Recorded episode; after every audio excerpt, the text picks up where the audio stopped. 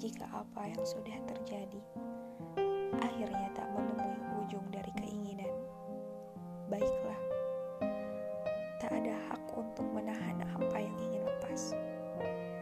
Bila pergi itu memang lebih baik, silakan. Tentang apa yang sudah ada dan akhirnya terasa, tak usah dipikirkan. Pergi saja untuk kesekian kalinya hati yang harus mengobati luka. Tak perlu berat untuk melangkah. Apa yang sudah terukir, abaikan saja. Biarkan waktu yang menghapus itu. Lambat laun, ukiran itu akan hilang meski meninggalkan bekas. Tak ada penting untuk hati ini berkali-kali terbang dan dijatuhkan. Itu sudah biasa.